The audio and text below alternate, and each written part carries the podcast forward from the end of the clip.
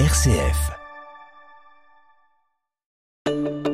Les bons conseils de mon notaire sur RCF Lyon, présentés par la Chambre des notaires du Rhône. Et nous retrouvons dans les bons conseils de notre notaire Cyrille Farenc aujourd'hui avec nous. Bonsoir. Bonsoir. Vous êtes notaire dans le Rhône, vous êtes également vice-président de la Chambre des notaires du Rhône et on va parler avec vous de la location meublée, des différentes juridictions, le régime fiscal et les nouveautés aussi puisqu'elles arrivent au mois de juin notamment. On va commencer par le régime juridique et ce que c'est finalement la location meublée, à quoi ça consiste Cyrille Farenc ? Alors, il faut attendre une loi de 2014 qu'on appelle la loi Alur, qui est venue donner ici une définition de cette location et de ce logement meublé. La loi nous dit qu'il s'agit ici d'un logement décent qui est équipé en nombre et en qualité suffisant pour assurer la jouissance paisible du logement du locataire. Donc ce qu'il faut retenir, c'est que pour qu'un logement soit considéré comme meublé, il faut un minimum d'éléments qui sont déterminés tout simplement par la loi. Alors, sans peut-être faire un inventaire à la Prévert, on peut citer les éléments principaux qui sont repris par la loi. Ils visent la literie, des plaques de cuisson, des fours, des micro-ondes, des réfrigérateurs, des congélateurs, des ustensiles de cuisine, tables, sièges, étagères, luminaires. L'ensemble de ces éléments doivent être compris et effectivement, s'il y a un de ces éléments qui n'est pas compris, la location n'est plus considérée comme meublée et il s'agit dans ces cas-là de la location de logements nus. Donc c'est un minimum. Exactement. Et tout est défini dans la loi ? Absolument. Précisément. Exactement. Les ustensiles de cuisine, etc. Alors on n'ira peut-être pas chercher le nombre de fourchettes et de couteaux, mais en tout cas ça doit être un minimum de couverts pour assurer dans ces cas-là le locataire en la matière. Et après donc c'est un plus du propriétaire qui a le choix ou pas. Exactement. Et par rapport donc à la location normale, c'est la grande différence. Est-ce qu'il y a d'autres différences par rapport à cette location ? Alors oui, il y a des avantages. La location meublée peut présenter un certain nombre d'avantages, tant pour le locataire que pour le propriétaire. Pour le locataire, si on commence par lui, c'est tout d'abord la durée de ce bail, qui est une durée plus courte, puisque c'est une durée minimale de 1 an, alors que la durée des baux d'habitation standard et classique est de 3 ans, donc ce qui peut satisfaire quand même un certain nombre de locataires qui ne souhaitent pas forcément s'installer sur le long terme. C'est le premier point. Le deuxième point, c'est que effectivement, doit avoir effectivement ce logement doté d'un certain nombre d'éléments d'équipement, eh bien ça veut dire qu'il y a un certain nombre d'économies qui doivent être réalisées lors de l'aménagement par le locataire. Et donc ça peut être également intéressant pour des étudiants qui ne disposent pas forcément des ressources nécessaires pour investir dans du mobilier d'équipement dont on parlait tout à l'heure.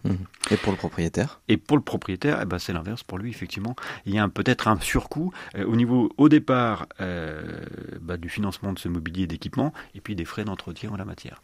Mais il y a un autre avantage pour le propriétaire également, c'est le montant du loyer. Il est vrai qu'à raison et en contrepartie du mobilier qui est fourni par le locataire, les loyers des logements meublés sont bien souvent plus élevés.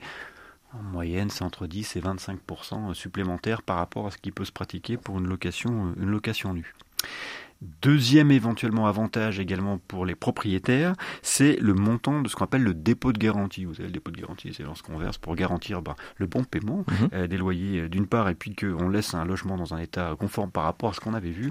On verse un dépôt de garantie qui est de 1 mois pour des logements standards loués de manière nue. Il est de 2 mois en matière de location meublée. Alors ce qui se comprend parce qu'il y a plus d'équipement, donc peut-être un peu plus de garantie pour le propriétaire en la matière. Et vous, en tant que notaire, est-ce que vous voyez davantage de location meublée, de location non meublée passer au... Honnêtement, c'est assez variable. On le voit peut-être pas forcément, puisque nous, on est plutôt en phase de l'acquisition.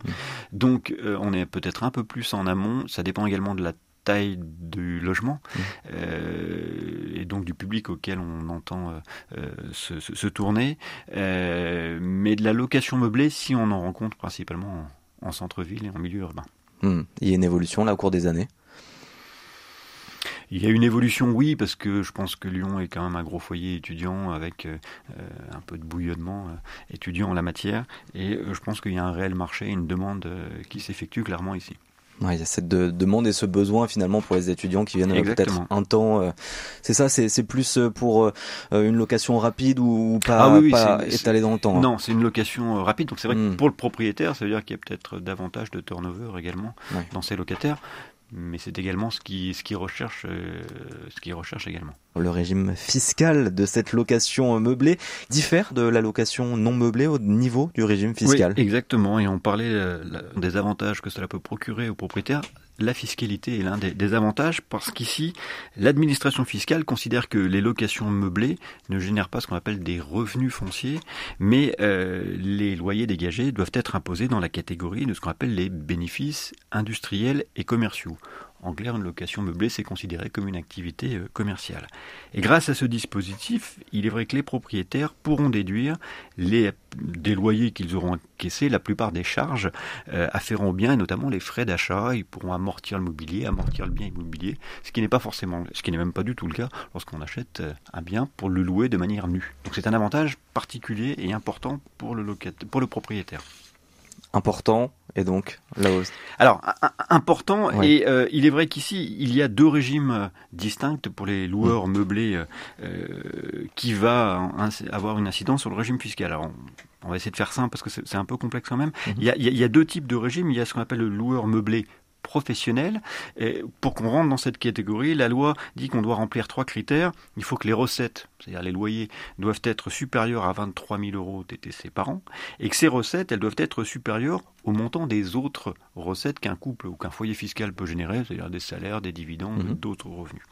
Et puis la loi avait posé également comme condition que on puisse être, au moins un membre du foyer fiscal puisse être inscrit au registre du commerce et des sociétés.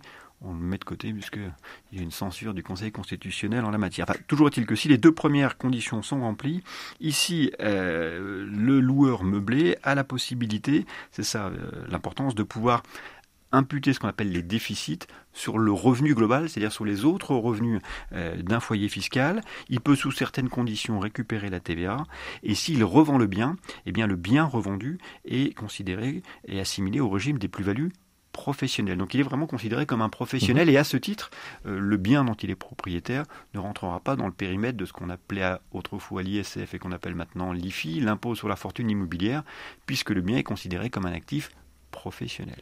Et sur le cas non professionnel. Donc dans ces cas-là, si l'une des deux conditions n'est pas remplie, eh bien dans ces cas-là, les loyers sont considérés comme des bénéfices industriels et commerciaux, et en cas de déficit, ils sont imputables simplement sur des revenus de même catégorie, donc sur les autres revenus qui constituent des bénéfices industriels et commerciaux pour une période de 10 ans, et en cas de revente, on reste dans le régime des plus-values des particuliers.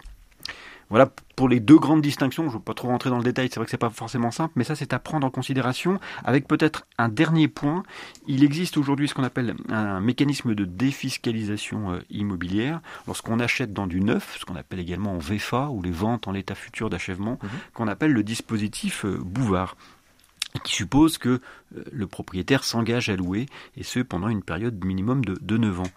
Dans ce cas de figure-là, en couplant ce dispositif avec une location meublée non professionnelle, le propriétaire peut bénéficier ici d'une réduction d'impôt qui est égale à 11% du montant du logement par rapport au prix de revient de ce bien. Et il faut savoir que sont éligibles au dispositif Bouvard les acquisitions qu'on peut réaliser dans des EHPAD, dans des résidences étudiantes, dans des résidences de tourisme qu'on rencontre malgré tout assez fréquemment. Aujourd'hui, de plus en plus. En tout cas. Donc là aussi, c'est important d'aller vous voir, vous, en tant que notaire, pour bien décider en amont de ce qui est le plus intéressant et des dispositifs qui peuvent exister. En général, on en parle avec le client au moment de son achat, mais c'est vrai qu'en amont, c'est toujours plus simple, parce que c'est quand même des mécanismes qui sont plus complexes qu'un investissement locatif standard, avec une connaissance d'informations particulières à avoir, notamment concernant les régimes d'imposition, et on regarde la TVA également. Qu'est-ce que c'est cette particularité de la location meublée en tourisme ?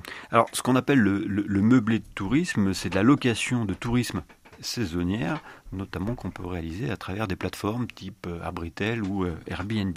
Alors c'est un nouveau phénomène, puisque c'est vrai que dans les villes touristiques, aujourd'hui, les visiteurs ont la possibilité de plus en plus de pouvoir trouver des logements meublés dans les hypercentres de ville, loués principalement par ces plateformes.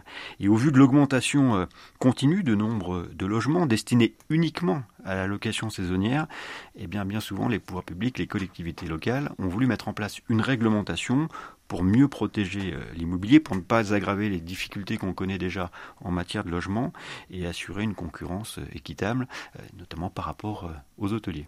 Mais ça veut dire que dans ces locations meublées de tourisme, c'est uniquement donc en saison, mais pendant l'année, ça veut dire qu'on peut quand même louer.